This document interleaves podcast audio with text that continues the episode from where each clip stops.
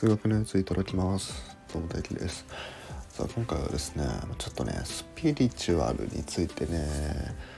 思ってることを話していこうと思います。うんまあ、スピリチュアルね俺はあんまり興味はないんですけども。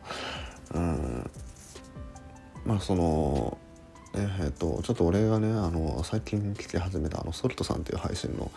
方でまああのこうね、えー、量子力学の話をされてたんですよね。うん、でその中でまあスピリチュアルで量子力学が出てくると、うん。まあ、そういう話はね俺前々からねあの聞いてはいた、まあ、知ってはいたんですけどスピリチュアルに量子力学を使ってるっていうのをね、うん、聞いたことあるんですけど。でもあのそれって本当に理解してるのかなっていうのがもう俺のもう問いかけというか、うん、疑問なんですよ。俺の疑問なんですよ。うん、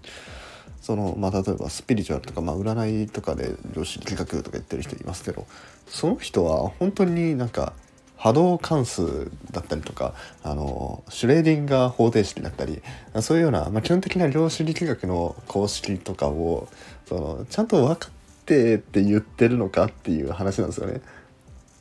うん、その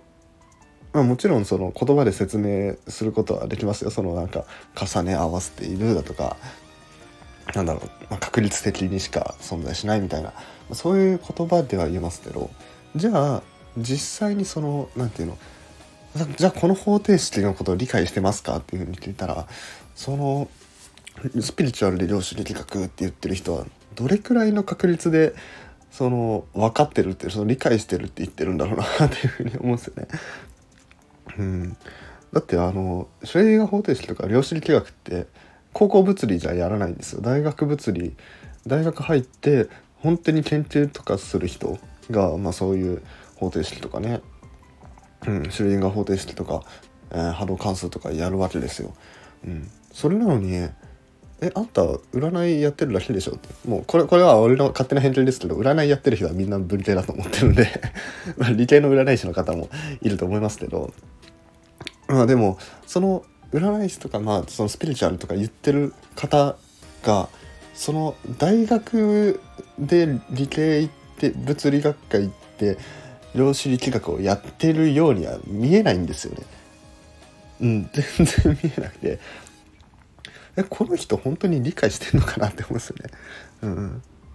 っていうようなね、まあ偉そうなことを俺言ってますけど、ちなみに俺は量子力学全然理解してません。うん。まあ、重ね合わせだとか確率的にというのは知ってますけど、もう全然理解してないんで、俺は、あの、量子力学については何も言いませんよ。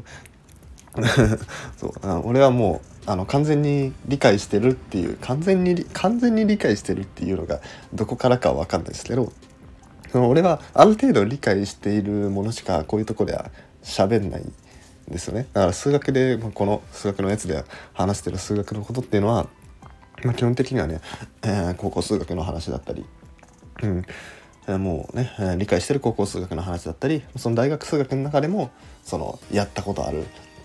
ね、自分が学んだことしか話してないんですけど、うん、じゃあその本当にスピリチュアルで量子力学って言ってる人はうん、量子力学をどこまで理解してるんだろうなっていう。っていうのはねマジで本当に疑問なんですよね。